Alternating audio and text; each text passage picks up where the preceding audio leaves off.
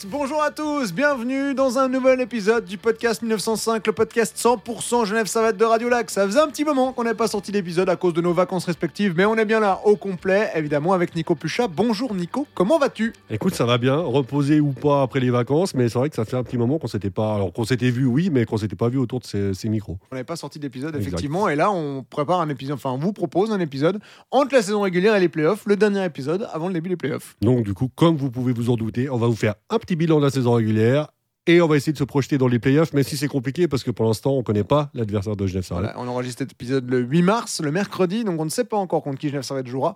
On pourrait le savoir ce soir au moment de la sortie de l'épisode, ouais. si Lugano s'impose face à Fribourg et élimine les Fribourgeois, ce sera Lugano, mais ça on en parle largement dans l'épisode, et puis on parle en toute fin, vraiment très rapidement, du nouveau Théodore Lennström, ouais, exact. Le nouvel étranger du Genève-Servette qui a été annoncé la semaine dernière. Vous connaissez le refrain, même après 3 semaines, installez-vous confortablement. C'est parti. Wow, wow. Wow. On est parti pour ce dernier épisode avant les playoffs. Les playoffs commenceront mardi contre un adversaire encore à définir. Mais ce qui est sûr, c'est que la saison régulière s'est terminée avec une première place du Genève-Servette. Nico, quel est ton bilan de la saison régulière ? C'était bien, Genève-Servette a fini premier. Voilà. Tout va bien, c'est génial. Tout va bien, Genève-Servette sera champion. Bon. Voilà, pour fin de l'épisode. Merci de nous avoir écoutés, c'était vraiment un plaisir. Non, en fait, je suis super partagé, mais je pense comme beaucoup de monde, si on prend le classement, Genève-Servette qui finit premier, 101 points, égalité avec Bienne, mais il n'y a pas grand-chose à dire finalement. Après, si on va un peu plus dans le détail, et surtout sur cette fin de saison, on va dire que la fin de saison n'a pas été forcément très bonne. Genève-Servette a eu peur jusqu'à la dernière seconde de peur. Genève-Servette aurait pu finir deuxième à la place de finir premier si Bienne avait marqué dans le temps réglementaire à Lugano. Mais Lausanne n'aurait pas été en vacances. Donc effectivement, ça aurait été double effet. Mais ce que je veux dire, c'est qu'il y a quelques semaines en arrière, on enregistrait un podcast, on dirait Genève-Servette avec 12 points d'avance sur Bienne. En principe, la fin de saison devrait être tranquille. Elle a peut-être été un peu trop tranquille quand même. Oui, effectivement, Genève-Servette qui rampe au-delà des défaites, parce que finalement les joueurs l'ont répété, c'est assez juste, hein, c'est que les 3 premières défaites, donc Zurich, Lugano, Zurich, c'est chaque fois d'un but, c'était au tir au but contre Lugano. Oui, mais c'est des défaites. Non, mais bien sûr, ce sont des défaites, mais je veux dire, c'était des équipes qui en voulaient aussi un peu plus, Lugano jouait pour sa survie, et finalement ça a payé, le petit point qu'ils prennent contre Genève-Servette a permis aussi à Lugano d'aller en pré-play-off, enfin les 2 points qu'ils prennent ont permis à Lugano d'aller en pré-play-off, tout ça, mais... Enfin, au-delà, c'est surtout c'est le match contre Zoug qui m'a vraiment fait peur. Alors, c'est con parce que j'ai peut-être répété plusieurs fois dans le podcast qu'il ne faut jamais se focaliser sur un seul match, mais le match de Zoug, c'est la première fois que Genève-Servette faisait un non-match de la saison. Alors, ça m'a un peu rappelé aussi la saison 2020-2021 où Genève-Servette va en finale, on rappelle quand même, mais Genève-Servette, sur les 10 derniers matchs, avait connu 6 défaites. C'était le seul moment creux. Moi, cette saison régulière, elle me laisse un goût amer parce qu'elle était excellente quasiment tout le long. Il n'y a pas eu de gros accros où on se disait il y a peut-être de quoi s'inquiéter pour les séries finales qui arrivent. Et puis finalement, au moment où Genève-Servette valide sa place pour la Ligue des Champions, donc finit dans les 2 premiers, à ce moment-là, il y a un relâchement, à mon avis, qui ne sera jamais avoué, ou peut-être après les playoffs, mais il y a quand même un relâchement qui s'est vu un peu sur la glace. Oui, bien sûr. Ça ne veut pas dire que les joueurs n'ont pas sauté sur la glace. Non, mais ça veut dire que c'est normal. Voilà. C'est normal, je pense que... Ouais, oui. Après, c'est normal jusqu'à un certain point, mais je pense que c'est évident que quand tu sais que tu vas finir premier ou deuxième, que les playoffs arrivent, que tu sois pas aussi à fond que les équipes qui jouent leur place encore au classement, c'est normal. Mais tu l'as dit, le match à Zoug, puis même si on prend tous les derniers matchs, je ne veux pas dire que ça a été particulièrement rassurant. En plus, on a dit plusieurs fois pendant la saison qu'on pouvait avoir des coups de mou à peu près n'importe quand, sauf... Les 5-6 derniers matchs avant les playoffs, c'est exactement ce qui est arrivé. Après, il y a aussi une saison sans blessure, sauf la fin de saison. Il y a eu quand même pas mal d'absents, il y a eu beaucoup de blessés, etc. Ce qui n'excuse pas tout, mais voilà, ce qui excuse aussi que une partie de la jouerie de l'équipe, lorsqu'il te manque la moitié de ta défense et puis que tu joues avec Daniel Winnik en défense parce que tu es obligé de parer, tu es obligé de faire comme ça, voilà, c'était aussi compliqué, mais voilà. Cette fin de saison, elle n'est pas forcément rassurante. Après, voilà, Cadio l'a dit après le match à Zoug. Il a dit ça fait un moment que cette baffe nous pend au nez. Il vaut mieux la prendre en saison régulière qu'en play-off. Je suis d'accord avec ça. Et voilà, maintenant, il y a eu 10 jours de pause entre le dernier match de la saison régulière et le début des play-offs, mardi 14 mars. Moi, j'ai lu à quelque part que c'était mieux de jouer les pré-play-offs. Comme ça, on reste dans le rythme par rapport aux équipes qui ont 10 jours de pause. D'accord. Oui. C'est pour ça que les équipes qui ont joué les pré-playoffs sont toutes devenues champions sur les 2 dernières saisons. Absolument. Qui est très bien. C'est Christian Dubé qui a dit ça. C'est pas un vieux blogueur pourri. Hein. C'est Christian Dubé qui a dit que c'était mieux de jouer les pré-playoffs, que ça permettait de garder le rythme. Oui, alors... Limite, ils ont fait exprès de finir 7e. Mais d'ailleurs, vu qu'on parle des autres, on peut quand même mine de rien, féliciter Bienne pour sa saison aussi, parce qu'en fait, on dresse des louanges de Genève-Servette depuis le début, à juste titre. Mais finalement, Bienne finit égalité avec Genève-Servette. Et ça se joue aux confrontations directes. Donc, du coup, c'est qu'ils ont fait une saison au moins aussi bonne que Genève. Donc, je pense que jusqu'au bout, ils ont cru, alors qu'ils avaient pas mal de points de retard. Donc, c'est pas spécialement dans mes habitudes, mais voilà. Non, effectivement, Bienne qui a fait une superbe saison. Ils ont fait une super saison, ils méritent d'être là aussi. Et je pense que ça peut. Et puis, ça sera, objectivement, on a une saison 2022-2023 qui est assez extraordinaire au niveau du dénouement. Parce que jusqu'à la dernière seconde, tous les matchs étaient finis. Tout le monde a regardé Bienne Lugano pour savoir ce qui allait se passer, puisqu'il y avait deux équipes. Alors, une, Genève-Servette aurait terminé deuxième à la place de premier, mais il y avait Lugano et Lausanne qui jouaient leur vie sur ces dernières secondes. Bienne qui revient de 5-1 à 5-5. De manière improbable, il y avait. Mais on peut remercier aussi, on peut les féliciter et les remercier d'avoir fait croire Lausanne jusqu'à la dernière minute que ça allait être possible. Et en fait, non. Objectivement, la saison 2022-2023, le dénouement était assez fou. Alors évidemment, en plus, il y a le sourire parce que Genève-Servette termine premier, mais je pense que l'observateur peut-être externe, s'il y en a dans ce pays, parce qu'on en reste un petit pays quand même, surtout dans le monde du hockey, je pense que l'observateur externe, il a dû se régaler à regarder cette saison. Oui, c'est sûr. Le dénouement, puis on espère que les playoffs seront au moins aussi excitants que cette fin de saison. Oui. Ça a commencé avec les pré-playoffs déjà, et on devrait logiquement arriver vers... logiquement, on sait qu'on arrive à la partie la plus excitante de la saison, et surtout pour la première fois, alors c'est la première fois d'histoire que Genève-Servette finit en tête de la saison régulière, donc évidemment que ça en fait un favori légitime au titre. Là, c'est plus simplement nous, en tant que suiveurs, fans, journalistes et tout ce que tu veux, qui le disons, c'est simplement les faits. Quand tu finis après 52 matchs en tête d'une saison régulière, t'es de facto favori pour le titre. Même si c'est pas gage de champion à la fin, c'est pas un gage de succès. Mais tu peux plus te cacher, disons, et plus personne ne peut nier que Genève-Servette est un candidat au titre. Surtout si tu regardes les statistiques de Genève-Servette qui termine avec la 6e meilleure défense, mais la meilleure attaque. Genève-Servette a des arguments. Maintenant, il y a quelque chose, mais ça, on en parlera peut-être un peu plus tard dans l'épisode quand on abordera le sujet des playoffs, avec quel adversaire on préfère voir affronter le Genève-Servette. Mais si on prend un peu la saison du régulier de Genève-Servette, moi, ce que je retiens, c'est que c'est une saison quasiment sans accroc. Qu'il y en a eu à la fin, parce que finalement c'est peut-être aussi, on dit que c'est le pire moment pour avoir un passage à vide, mais si ton passage à vide tu l'as en début de saison, et puis qu'après tu fais une fin de saison canon, et puis que tu arrives en play-off, puis que tu n'as plus connu de crise entre guillemets depuis le mois d'octobre, c'est aussi difficile à digérer. Donc là, Genève-Servette a eu cette crise, a battu Ajoie dans la douleur, je pense qu'on va aussi avoir très vite la réponse. Je dis pas dans l'acte 1 des playoffs, parce que pour moi, une équipe qui va arriver dans l'acte 1 des playoffs avec des pré-playoffs sera peut-être plus en ligne que Genève-Servette. L'acte 1 sera peut-être pas un bon indicateur, mais l'acte 2 le sera.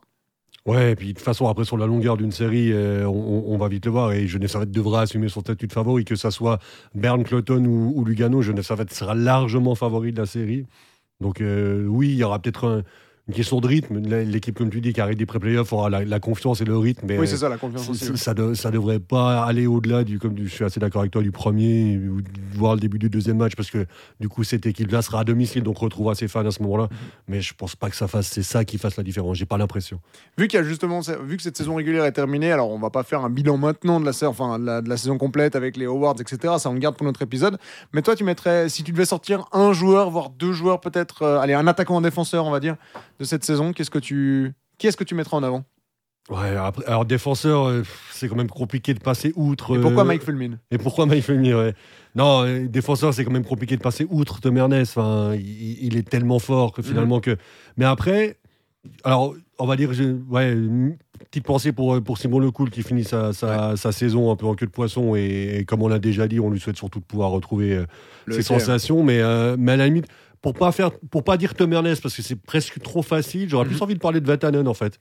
Parce qu'il a fait un début de saison incroyable. Il était, au début de saison, meilleur que Tömmernes, à mon avis. Il était meilleur que tout le monde. Je pense que sur les 10 premiers matchs, c'est probablement le meilleur défenseur de la Ligue. Après, il s'est blessé. Il était absent longtemps. Et je trouve que quand il est revenu, on n'a pas l'impression qu'il était absent aussi longtemps. Alors, il manquait certes un peu de rythme, mais c'est normal. Mais on n'a pas retrouvé un joueur perdu sur la glace. Bien au contraire, je trouve qu'il s'est vite remis dans la bonne direction et voilà, je trouve qu'il est dans une bonne saison et que vu qu'il est amené, si on a bien compris, à être le défenseur numéro 1 l'année prochaine ou remplacer, on va dire, Tömmernes en termes de défenseur numéro 1, ce qu'il nous a montré cette saison, ça m'a bien plu. C'est vite vu, il reste sur 9 matchs de suite avec un point. Les 9 derniers matchs qu'a joué Vatanen, il y a un point. Alors il y a évidemment une petite cassure entre le 7 octobre et le 18 février. Petite cassure. pour des raisons de blessure, mais les seuls matchs où il n'a pas fait de points, c'est le premier match de la saison, le deuxième match de la saison et le quatrième match de la saison. Autrement, Vatanen a toujours au moins marqué un point. Un seul but. Mais voilà, il est quand même bien revenu. C'est le match où il se blesse d'ailleurs, le but contre Zurich. Donc non, effectivement, Vatanen, il a fait une sacrée saison et il a surtout montré ce qu'il n'avait pas forcément montré la saison d'avant. La saison d'avant, on l'avait vu un peu, des fois on le critiquait aussi, il y avait le Covid, il avait eu un Covid assez compliqué à gérer, il y avait le JO, enfin il y avait plein de choses. Et cette saison, ça a vraiment été la confirmation du potentiel. Et effectivement, il est amené à remplacer Tömmernes dans la qualité. Et beaucoup de gens, même autour du club, disaient que finalement Vatanen était presque meilleur que Tömmernes. Donc je me réjouis de voir Vatanen la saison prochaine. Ouais, effectivement. Et du coup, si moi c'est Vatanen, toi ? Moi j'ai quand même envie de mettre Roger Karrer. Ouais. Parce que...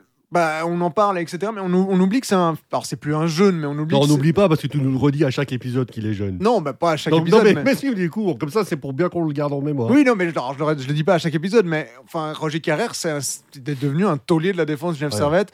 Ouais. Il est maintenant, il a même le A d'assistant sur certains matchs. Pour moi, Roger Karrer, c'est dingue la valeur sûre que c'est devenu, alors qu'il y a 3 ans, 4 ans maintenant, il débarquait au Genève-Servette avec assez peu d'expérience. Il avait un titre de champion auquel il avait vaguement participé de loin, et puis voilà, pas plus. C'était pas au moment où il vient, on se dit pas waouh, c'est le futur défenseur numéro 1 suisse. Alors, il a 26 ans, c'est de loin plus un jeune maintenant, mais voilà, il est constant. J'ai l'impression qu'on n'a pas eu, j'ai jamais à l'antenne.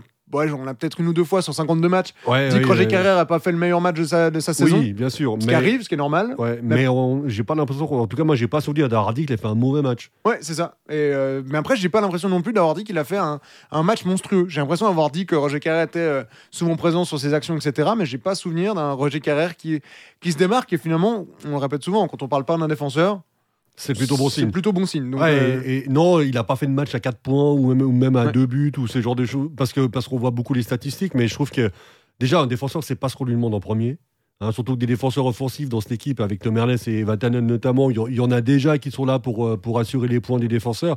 Donc c'est pas ce qu'on demande en priorité à Karrer. Et comme tu dis, un défenseur dont on parle pas, c'est un défenseur qui fait pas d'erreur en principe. 4ème saison avec le Genève-Servette, il termine à 14 points, 48 points. 48 matchs, 14 points, mais... Exactement, on ne lui demande pas d'aller marquer des goals, on lui demande de défendre. C'est pas sa mission première. Et j'ai l'impression qu'il a fait des gestes aussi de grande classe. Enfin voilà, c'est devenu déjà un routinier. Il a que 26 ans, et un routinier à 26 ans, normalement c'est plutôt à 30-31 ans qu'on dit que c'est un routinier de National League, et c'est une valeur sûre. Donc voilà, Roger Karrer, pour moi, c'est un peu la bonne surprise. Au niveau des attaquants, c'est vrai que j'ai un peu de peine à sortir quelqu'un. J'aurais envie de dire quand même, Valtteri Filppula, qui fait quand même une saison qui est incroyable, qui a confirmé, on se demandait aussi avec l'âge, etc. Ou alors, si c'est pas Valtteri Filppula, c'est Daniel Winnik. On l'avait dit dans un épisode que finalement, cette année, il y a tellement d'autres joueurs qui attirent la lumière qu'on parle beaucoup moins de lui. Mais Daniel Winnik, c'est lui qui marque le but qui permet à Genève-Servette de terminer premier de la saison régulière. C'est lui qui marque le 3e but contre Ajoie. Puis il fait une saison, il est là, quoi, Daniel Winnik. Il fait ses points, il finit parmi les meilleurs pointeurs du club. Mais on en a tellement moins parlé cette saison parce que le club n'était pas Winnik dépendant, Winnik Tömmernes dépendant. Ouais, en sachant qu'on a pu le voir jouer en défense aussi et s'en sortir plutôt pas mal. Alors on voit évidemment que c'est pas un défenseur de métier, ça c'est évident. Mais je trouve que pour un mec qui avait, je crois, jamais joué de sa carrière en défense, ou peut-être qu'il avait fait de temps en temps un shift comme ça, mais il a jamais été établi en défense, je trouve qu'il s'en est quand même vachement bien sorti. Daniel Winnik, il finit 3e meilleur pointeur du club avec 46 points en 47 matchs. Il est moins pénalisé que Valtteri Filppula qui a pris 2 pénalités de match, que Linus Marc. Alors que c'était clairement des trucs qu'on pouvait lui reprocher sur les dernières saisons. Le fait qu'il est toujours ouvert, et là, Daniel Winnik, il s'est un peu calmé, il 18 buts, 28 assists. Enfin voilà, c'est vraiment un joueur. Et puis sur cette fin de saison, j'aimerais quand même aussi donner un coup de chapeau à Smirnov, qui a fini, qui ne disputera plus de matchs en saison régulière avec le Genève-Servette, puisqu'il partira à Kloten après les playoffs. Mais il a fait une bonne fin de début, une bonne fin de saison. Il a dû remplacer Filppula sur le dernier match contre Ajoie, à Lugano. Il a aussi remplacé, il me semble, Valtteri Filppula ou un autre joueur, je ne sais plus. En tout cas, il était dans la ligne avec. Il a remplacé Winnik. Il a remplacé Winnik à Lugano et joué avec Filppula et Praplan. Et voilà, il a saisi sa chance, il a joué son coup à fond et. Je vais pas dire que je vais regretter son départ. Je dis pas que il a fait une bonne fin de saison. Je voulais le souligner. Ouais, je pense que c'est assez juste effectivement. Voilà. On a dit pourtant qu'on n'allait pas pleurer son départ plus que de raison au moment où il était annoncé à Kloten parce qu'il faisait pas une saison fantastique. On peut pas dire qu'il fait une saison fantastique. Par contre, sur la fin de saison, il est effectivement. Je suis assez d'accord avec toi. Il finit à 10 points. Denis Smirnov, 5 buts, 5 assists. Au moins c'est carré. Mais voilà, Denis Smirnov qui termine sa carrière au Genève-Servette pour l'instant, on ne sait pas de quoi l'avenir sera fait. Et si à l'inverse tu devais sortir peut-être une déception de cette saison régulière ou... Alors déjà je vais te sortir un attaquant parce que j'ai pas eu le droit de dire qui était mon attaquant. Moi j'ai envie de parler de Josh Jooris. Oui, c'est vrai. Voilà, parce que alors dans le genre travailleur de l'ombre, on c'est pas mal, mais c'est aussi un joueur que tu peux faire jouer partout. Enfin, tu peux le faire jouer au centre de la première ligne, il fait absolument pas tâche. Alors peut-être pas sur une saison complète, mais sur quelques matchs pour remplacer, ou sur quelques shifts, ou peu importe. Il est, moi je le trouve vraiment bon. Il va partout là où ça fait mal. Il va prendre des coups, il va dans les bandes, il va devant le but. Il joue en box-play. Il est très très bon en box-play. C'est vraiment un de ces joueurs qui doit être insupportable à jouer. Enfin, quand t'as un joueur comme ça en box-play, tu sais qu'il va t'harceler en permanence. En plus sur un contre, il peut aller marquer un but ou faire une passe décisive parce qu'il a des bonnes mains. Et ouais, je l'ai trouvé vraiment impliqué du début à la fin, et c'est pas le joueur le plus flashy évidemment, parce que quand t'as des Omar, des Artikainen, des sur des la même ligne que lui, enfin, voilà, c'est pas celui qu'on va avoir le plus, mais je trouve qu'il a il a une importance incroyable, parce que dans une équipe qui est composée d'autant de talents, bah, il faut aussi ce genre de joueur là. Mm-hmm. Et on va dire que allez, Frisch, j'en prends aussi, mais dans le même registre, j'ai presque envie de mettre Pouliot. Alors, le même registre, on s'entend, c'est pas le même genre de joueur, mais c'est pas ceux dont qu'on voit le plus, c'est pas ceux qu'on met le plus en avant, mais je trouve qu'ils font un sacré boulot. Pouliot, c'est pareil, tu peux le faire jouer partout, à l'aile, au centre, deuxième ligne, première ligne, quatrième ligne, c'est égal, il est hyper polyvalent. Et voilà, je trouve que les deux méritent d'être mieux mentionnés. Après, c'est vrai qu'il y en a encore plein d'autres, hein, qui mériteraient d'être mentionnés. Giancarlo Chanton, par exemple. Ou encore Vincent Praplan, qui est à Genève pour trouver le plaisir, qui avait connu sa meilleure saison à Berne avec 28 points, qu'il a à Genève en fait 36. Qui sur les derniers matchs a montré 2-3, il est chaud, hein, Vincent Praplan. Il est en pleine forme, et c'est vrai que de toute façon, c'est évident que sur une saison comme ça, t'as envie de... Tu pourrais t'es obligé de dire que Omar qui a fait une belle saison aussi, oui, il voit du rêve, Artikainen qui plante 28 pions sur la saison, bah forcément ça fait rêver aussi. Enfin, ils méritent tous, bah après voilà, il faut faire des choix, mais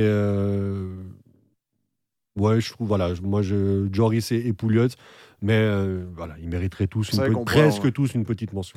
On pourrait les citer, mais maintenant arrivent donc ces fameux playoffs dès mardi, acte 1 à Genève, contre un adversaire à définir. Toi, du coup, on fait pas les déceptions. Ah oui, non, c'est vrai qu'on devait j'avais proposé ça, moi je partais déjà sur les playoffs, mais les déceptions, si on devait retenir sur le plan sportif un joueur ou peut-être un membre du staff, hein, je sais pas qui, on va pas dire qui t'a déçu, pas après une saison où Genève-Servette finit premier, c'est quand même dur de dire que quelqu'un t'a déçu, mais dont t'attendais peut-être un peu plus. Ouais, je crois que là, alors, autant c'était compliqué de passer à côté de Tömmernes pour le défenseur, autant passer à côté de Bertaggia pour la déception, ça paraît quand même un peu compliqué, parce que c'est vraiment le seul joueur à qui, alors on peut pas reprocher son implication, son état d'esprit, mais c'est compliqué de dire qu'il a réussi sa saison.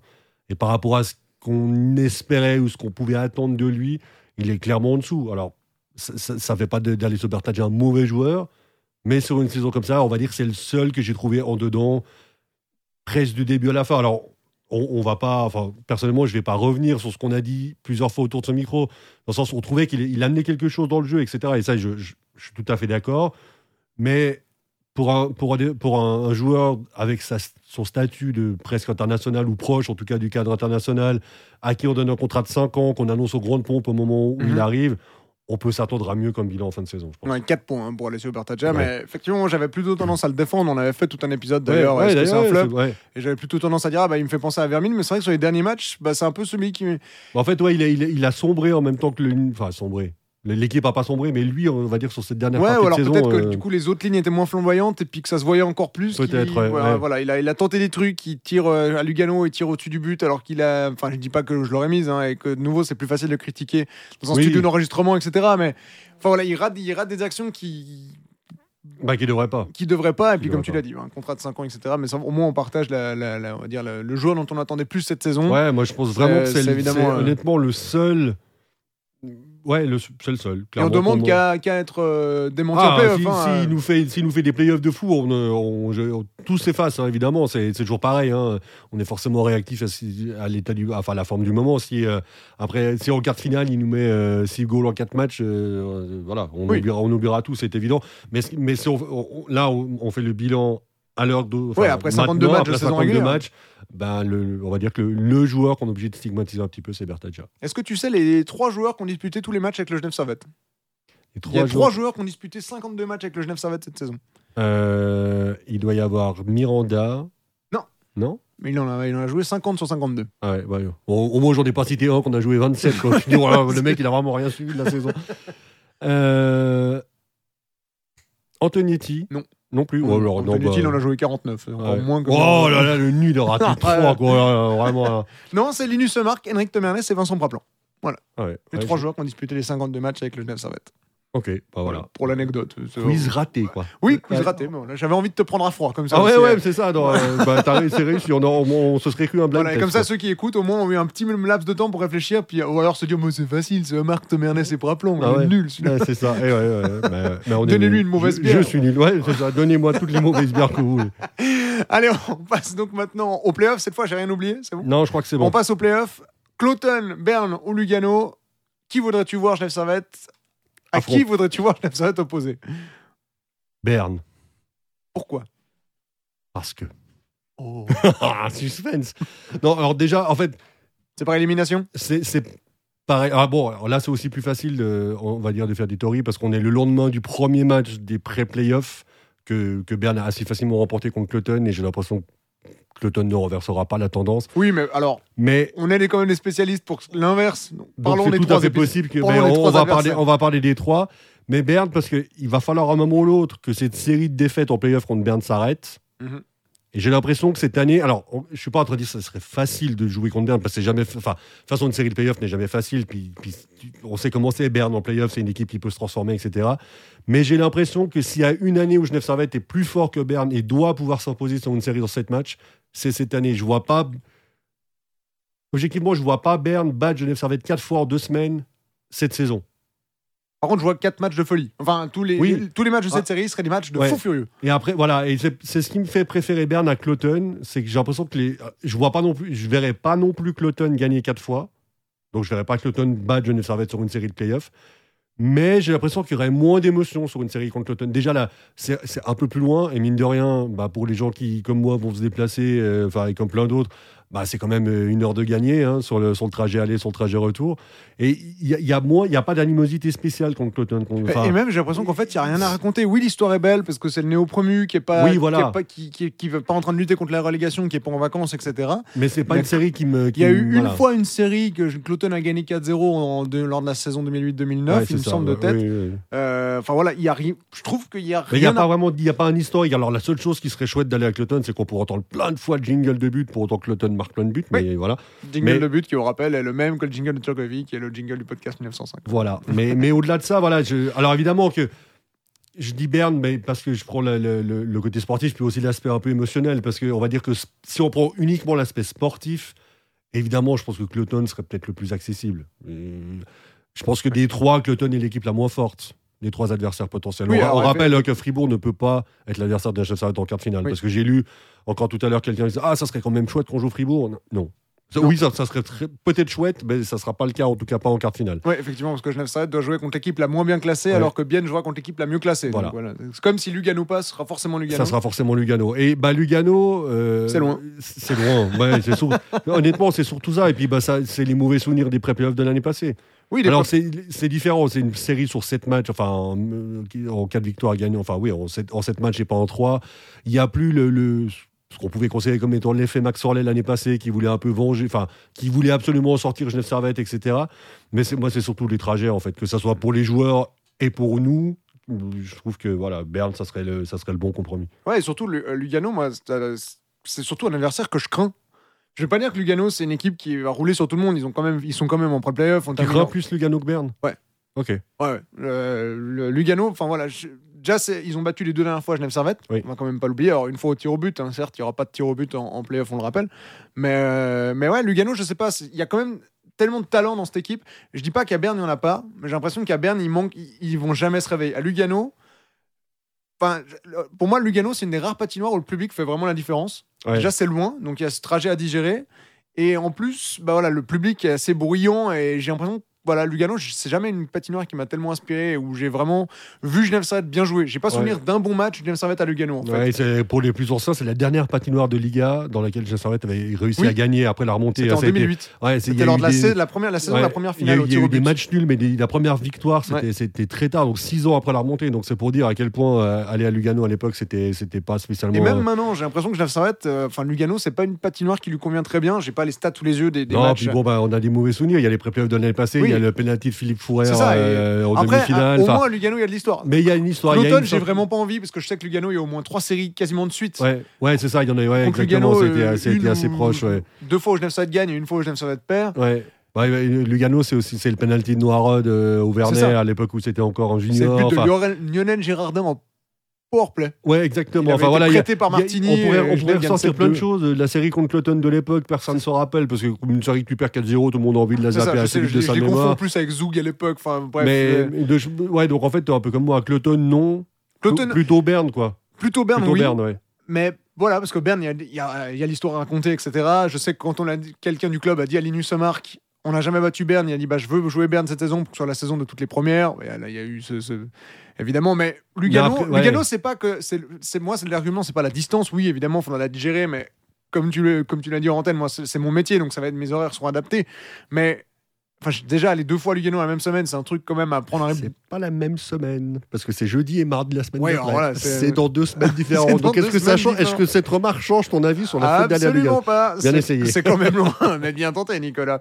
Non, mais voilà, Lugano, je sens pas cet adversaire. C'est vraiment un adversaire. Ouais, mais il y a des joueurs qui. Je comprends. On enregistre ça le lendemain de l'acte 1 contre Fribourg. Va demander à Fribourg. Finalement, Lugano a quand même réussi à gagner. Ouais, parce que c'est marrant, parce que Koskinen, il est en train de se réveiller pile au bon moment. Ouais, hein. C'est ça.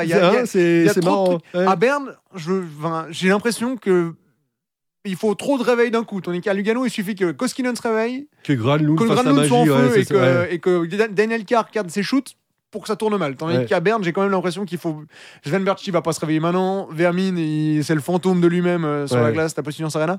Donc je préfère Berne, on sait que Berne, il y a forcément les émotions. Après, pour battre tout le monde. Donc. Il faut là, je sais que tu le dis exprès pour me provoquer. Alors on rappelle quand même utile, cette phrase est scandaleuse. Pour être champion, il faut pas battre tout le monde, il faut battre 3 équipes. Oui. Voilà. Alors, parce que c'est des poncifs qu'on ressort régulièrement. Oui. Que les entraîneurs. Yann Cadio l'avait dit l'année passée dans une interview. Hein, donc c'est vraiment une phrase que tout le monde dit comme ça. Mais en fait, il faut juste rajouter le mot capable. C'est pour être champion, il faut être capable de battre tout le monde. Ouais, et là, c'est ça. Bon. Mais après, on peut être incapable de battre Zurich et ne jamais jouer Zurich en play-off et être champion. Mm-hmm. Donc, après, le meilleur scénario, c'est de jouer Lugano en quart de finale. Il y a Berne-Bienne de l'autre côté. Bienne se fait sortir et Genève-Berne en demi.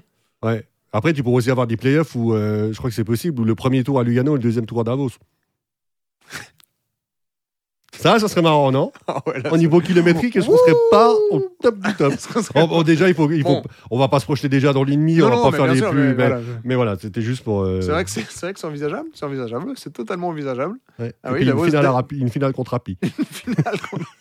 Pour ça, t'as fait les 3 déplacements les plus longs. Les 3 patinoires que t'as cités, je sais où il y a une pizza sur la route. Donc moi, ça c'est parfait. Okay. Allons-y. Ça, c'est bon. Et en 7 matchs à chaque fois. Mais en 7 matchs à chaque fois, comme ça, on y va 3 fois. Voilà, donc, on rentabilise un peu le trajet. Non, mais effectivement, voilà, on se projette un peu sur ces playoffs. Petite préférence sur Berne pour l'écart. Mais encore une fois, c'est une préférence, mais c'est pas prendre Berne de haut. C'est simplement que. Voilà, il faut donner sa préférence. Les joueurs ne le feront évidemment pas. Et puis, on a tous un bon souvenir contre Berne. Ouais, parce que encore une fois, on en revient toujours à la même chose, c'est des émotions contre Berne. Ouais. On sait, même si il y a plutôt des mauvais souvenirs, parce que Genève-Servette n'a jamais gagné une série. Mais la finale, même si elle est perdue, ça reste un super souvenir. Ouais. Oui, c'est ça. C'est la série, toutes les séries contre Berne, on se rappelle d'une manière ou d'une autre. Il y a quelque chose à raconter, et les gens qui sont là depuis un certain nombre d'années ont tous quelque chose. Et il y a une rivalité contre Berne. Je pense que la rivalité contre Berne, c'est après Fribourg-Lausanne, c'est clairement la plus élevée à Genève. Et des fois même, elle surpasse. La rivalité avec Fribourg ou avec Lausanne, donc il y aurait forcément. Et même cette saison, il y a un match contre Berne. Et le premier match contre Berne, c'est la fin de série de victoire de Genève-Servette. Genève-Servette qui roulait sur la ligue, sa série va prendre fin à Berne. Ensuite, il y a ce fameux match où Genève-Servette est mené et fait un peu n'importe quoi. D'ailleurs, c'est un des matchs où Genève-Servette et Tömmernes décide de faire un solo monstrueux et Genève-Servette va gagner, je crois, au tir au but ou perd au tir au but. Ensuite, il y a 7-5 qui ressemblait à rien. C'était génial. Qui était génial, mais c'était un match complètement de folie. C'était un match de play-off. Et puis après, le dernier match contre Berne, c'est 5-2 pour Genève-Servette et c'est ce but entre les jambes de Tömmernes. Ouais. Donc il y a quelque chose. Donc en fait, à tous les niveaux, déjà, tu peux être sûr que si tu joues Lugano, si tu joues Kloten en quart de finale, je ne mets pas ma main à couper que la patinoire est pleine. Berne, par contre, là, il n'y a même pas besoin de faire de pub quasiment pour le club. Les gens, quand c'est Berne, ils viennent. Berne en play-off. Les billets se vendent, malgré le prix des billets. Les billets vont se vendre. Lugano, un mardi soir, les gens... Oui, c'est les playoffs, oui, il y aura du monde, mais il y a quand même besoin d'aller chercher les gens. Les gens, même qui suivent le hockey de loin ou de moins proche que nous, on va dire, quand tu leur dis Berne, il y a un petit quelque chose qui s'éveille chez eux. Oui. Berne, playoff, c'est je viens à la patinoire. Et en plus, les 2 plus beaux buts de la saison ont été inscrits par un Genevois et par un Bernois. En plus. Voilà, le but de Simon Moser contre Kloten. Ouais. Il lève le puck du patin, tape avec sa canne et il tape encore le puck en revers. Je pense qu'à tous les niveaux, elle se révèle. Après, on va dire que Ouais, la plus belle des séries, ça sera celle que Genève-Servette sera capable de gagner. Parce que si la série contre Berne est magnifique, puis tu te fais de nouveau sortir par Berne, voilà, tout ça pour ça. Ouais, effectivement. Et les deux premières séries commentées en direct sur Radio Lac étaient contre Berne quand même. Hein. C'est les deux fois où Genève-Servette se fait sortir les deux dernières. Non, mais c'est pour varier un peu, ça serait bien. Oui, c'est ça, c'est chouette. Ouais. C'est chouette. On se souvient, on avait dit avec Jeff Scarantino sur le premier match de la première série, on avait dit que tous jouaient dans les 20 premières minutes. Genève-Servette gagnait les 20 premières minutes. Il y avait 4-0 après un tir. C'est là que j'étais arrivé, moi, au début du deuxième tiers à la patinoire. Il y avait 4-0 pour Berne au moment où je suis arrivé. J'ai vraiment bien fait de venir ce jour-là. Ouais, ça restera un souvenir monstrueux. D'ailleurs, je vous écoutais à la radio, c'était génial. T'es sur la route, tu sais qu'il va arriver en retard, tu dis, avec un peu de chance, c'est encore 0-0 ou un score un peu serré. T'as un patinoire, tu payes ton billet 25 balles, il y a 4-0 pour Berne. Gagne les 20 premières minutes, Genève-Servette peut tout faire, il y a 4-0 pour Berne. Berne qui gagne 7-0 le match au final. Voilà. C'était une catastrophe. Mais oui, effectivement, il y a beaucoup plus de choses. Il suffit de nous entendre. On sait pas concerter. Ouais, c'est ça. Mais. Là, en tout cas, le train va plutôt en direction de Lugano pour l'instant. Oui. Selon les résultats d'hier et au moment où vous écouterez ce podcast, vous aurez, en fonction de l'heure à laquelle vous écoutez, plus ou moins déjà ou non les résultats des séries de pré-playoff. Mais voilà, Lugano qui a gagné son premier match, Berne qui a gagné le premier aussi. Mais on rappelle, si Lugano bat Fribourg, ça sera Lugano. Voilà. Après, il reste quand même, les pré-playoffs, c'est deux matchs à gagner. Donc ce deuxième match, il va falloir aller le chercher. L'année passée, Lausanne était aussi en danger contre Ambri. Hein. Lausanne avait perdu le premier match contre Ambri avant d'aller gagner là-bas. Il avait gagné 2-8. Donc voilà. Donc rien n'est fini. Ouais. C'est ça, rien n'est fait. On n'est pas en train de dire que ce sera Lugano et Berne qui passent. Vu que la question c'était quel était notre adversaire préféré, sans se concerter, je pense qu'on peut dire qu'on est les deux d'accord pour. Pour dire Berne. Oui, effectivement, et pas qu'à cause de la distance, pour Lugano, pour moi en tout cas. Non. Ouais. Et maintenant, on se pose la question, on arrive gentiment à la fin de l'épisode, et on va être honnête avec vous, on ne sait pas encore comment on va faire pendant les playoffs, parce que ça va jouer assez régulièrement. Ouais. Si Genève-Servette va loin, il y aura des matchs un peu tout le temps, le mardi, le jeudi et le samedi. On ne sait pas encore quand est-ce qu'on va sortir un épisode. En fait, si Genève-Servette pouvait plier sa première série assez vite, histoire ça nous laisse le temps de faire un épisode entre les quarts et les demi, ça serait quand même top. Ouais. Parce que sinon, c'est vrai que de vous sortir un épisode à 16h alors qu'il y a un match à 20h, il va vite perdre de son intérêt parce que peu de monde va réussir à l'écouter pendant ces 4 heures-là. C'est ça. Donc il va falloir qu'on trouve un moyen de trouver juste mieux, mais ça on verra bien. On vous rappelle quand même que les matchs de play-off commencent tous à 20h, qu'ils soient diffusés ou non à la télévision, que tous les matchs sont à suivre sur Radio Lac du Genève-Servette, prise d'antenne un quart d'heure avant, donc à 19h45, et que ces playoffs, les dates, au moins l'avantage, Genève-Servette a terminé premier, on connaît toutes les dates ou à laquelle on rappelle parce qu'on m'a encore posé la question aujourd'hui. Donc on rappelle que Genève-Servette va en fait disputer les quarts de finale A et les demi-finales B. S'ils passent en demi. Toujours sous réserve que Genève-Servette passe un tour. Mais donc, ça veut dire que les demi-finales se disputent sur 2 jours. Le premier match aura lieu le jeudi, le deuxième aura lieu le vendredi et Genève-Servette jouera le vendredi. Exactement, ce qui veut dire qu'on aura des matchs... les demi-finales du Genève-Servette seront comme les quarts le mardi, jeudi, samedi. Ça au moins c'est sûr, et toutes les dates sont connues, donc vous pouvez déjà planifier tous vos playoffs si vous voulez. Et comme Genève-Servette, quasiment après les demi-finales se joueront aussi sur le week-end de Pâques, donc là il y aura encore des jours un peu spécifiques, mais au moins vous pouvez planifier tous les déplacements. Comme Genève-Servette a fini premier, tous les actes impairs seront à domicile, tous les actes pairs à l'extérieur. Mais ça, si Genève-Servette se fait sortir en 4 matchs, en 4 finales, ça ne sert absolument rien. Exactement. Ouais, ça se trouve, on se revoit dans 10 jours, on dit fin de saison. Super. C'était bien. Génial. Voilà. Magnifique. Non, on n'espère pas que ce sera le cas, mais je te propose de conclure là-dessus. Tu te rends compte qu'il y a quand même un sujet majeur qu'on n'a pas abordé. C'est le nouvel étranger ? Oui, effectivement. Mais parce qu'à vrai dire, je n'ai pas grand-chose à dire dessus. Non, mais dans le sens où c'est quand même une nouvelle d'importance. Je voulais en parler au moment où on a parlé de Tömmernes, Vatanen, puis du coup, après, on est parti sur autre chose. Mais quand même... 8 secondes pour Théodore vous dire que Lennström. Théodore Lennström, effectivement, qui a signé au Genève-Servette, ça a été annoncé la semaine dernière. Ouais. Alors, je pense que ni toi ni moi n'avons vu une seconde de jeu de l'histoire de Théodore Lennström, donc on va pas vous faire des grandes théories là-dessus parce que ça serait quand même malvenu. Vous lire sa fiche de stats, vous êtes tous capables d'aller sur Elite Prospect, ça sera rien. Mais c'est un défenseur offensif. C'est un défenseur offensif, et ce qui est sûr, c'est que si on prend uniquement ce qu'on voit sur le papier, on va dire. On peut considérer que c'est un bon transfert. Après, ça sera un bon transfert qu'une fois qu'on l'aura vu sur la glace, puis qu'il aura prouvé que. Et ça pose des questions sur l'avenir de Yann-Olivier Nividu au Genève-Servette. Ouais, je pense que ça clôt définitivement le cas Yann-Olivier Nividu à Genève. Je doute que Genève-Servette décide de partir avec 3 étrangers en défense. Je doute qu'il ait une vieille tante qui ait un jour mis un pied en Suisse et puis qui tout d'un coup ait un passeport perdu. Et pourquoi pas ? Je ne pense pas. Je vais aller sur My Heritage. Donc voilà, en principe, Yann-Olivier du coup devrait avoir terminé sa carrière à Genève en fin de saison. Mais voilà, Lennström, ça semble en tout cas être un bon transfert, même si je crois qu'il a quand même... encore vaguement des. Ou est-ce que je mélangerais? Est-ce qu'il n'a pas dit qu'il avait encore vaguement une vue sur la NHL? Oui, c'est ça. Il peut encore signer en NHL. Je crois que c'est jusqu'au mois début. Alors, je ne veux pas dire de bêtises, mais c'est 15 juin ou 15 juillet. Ouais, donc il y a encore une option, ça serait qu'un club de NHL décide d'aller le rechercher et qu'il ne vienne pas à Genève. Mais s'il devait venir, sur ce qu'on a comme info aujourd'hui, c'est un bon transfert. C'est ça, effectivement. Et comme tu l'as dit, la saison prochaine nous le dira. Terminons déjà celle-ci. Exactement. Avec une fin de saison qui s'annonce un peu intense. On profite quand même de cette petite semaine de pause. Ça n'avait pas été le cas forcément en 2021. En plus, ça avait joué un jour sur deux depuis le mois de février. Donc c'est ça. Ouais, là, c'est du jour, font du bien à tout le monde. Ça fait un petit moment qu'on n'a pas abordé les playoffs avec autant d'espace entre la fin de la saison et les playoffs. Quand Genève s'arrête à aborder les playoffs, parce que la saison dernière, ce n'était évidemment pas le cas. Allez, je te propose, Nico, de conclure là-dessus. C'est fort, on est bon. Allez, on est parfait. Merci en tout cas pour cet épisode. De retour après deux semaines d'absence. 2 semaines d'absence. Donc du coup, c'est pour ça qu'on a beaucoup parlé. C'est parce que vous connaissez des grosses voix par une semaine. Après, il faut qu'on parle de plein de choses à se dire. Merci à toutes et à tous de nous avoir suivis et on vous invite à nous suivre sur Instagram et sur Twitter pour connaître les dates de sortie des prochains épisodes. On ne saura pas exactement quand c'est. On verra en temps voulu, on communiquera en temps voulu aussi si on communique. On va faire du Linus Marc, on sera imprévisible. Peut-être qu'on sort un épisode, peut-être pas. Peut-être pas. On verra bien, ou peut-être qu'on en fait un en suédois. Non, ça c'est le moins probable des trois peut-être. Ah mais non, je suis sûr que c'est les suédois. Pardon ? J'ai pas compris ce que t'as dit. T'as pas de la bref, c'est pas grave. Ceux qui nous écoutent et qui ont la ref seront des bonnes gens. Et ont plus de 40 ans. Non. Non, même pas. Je croyais. Pardon, alors je m'excuse à toutes celles et ceux qui se sentent offensés. Allez, le podcast 1905 est à retrouver sur toutes les plateformes de streaming, votre plateforme de streaming préférée, évidemment. Et d'ici là, je vous souhaite à toutes et tous d'excellents playoffs. Je ne sais pas quand on vous reparlera, mais on vous reparlera, c'est certain. À la prochaine, bonne soirée ou bonne journée, suivant quand vous écoutez cet épisode. Et à la prochaine. Ciao.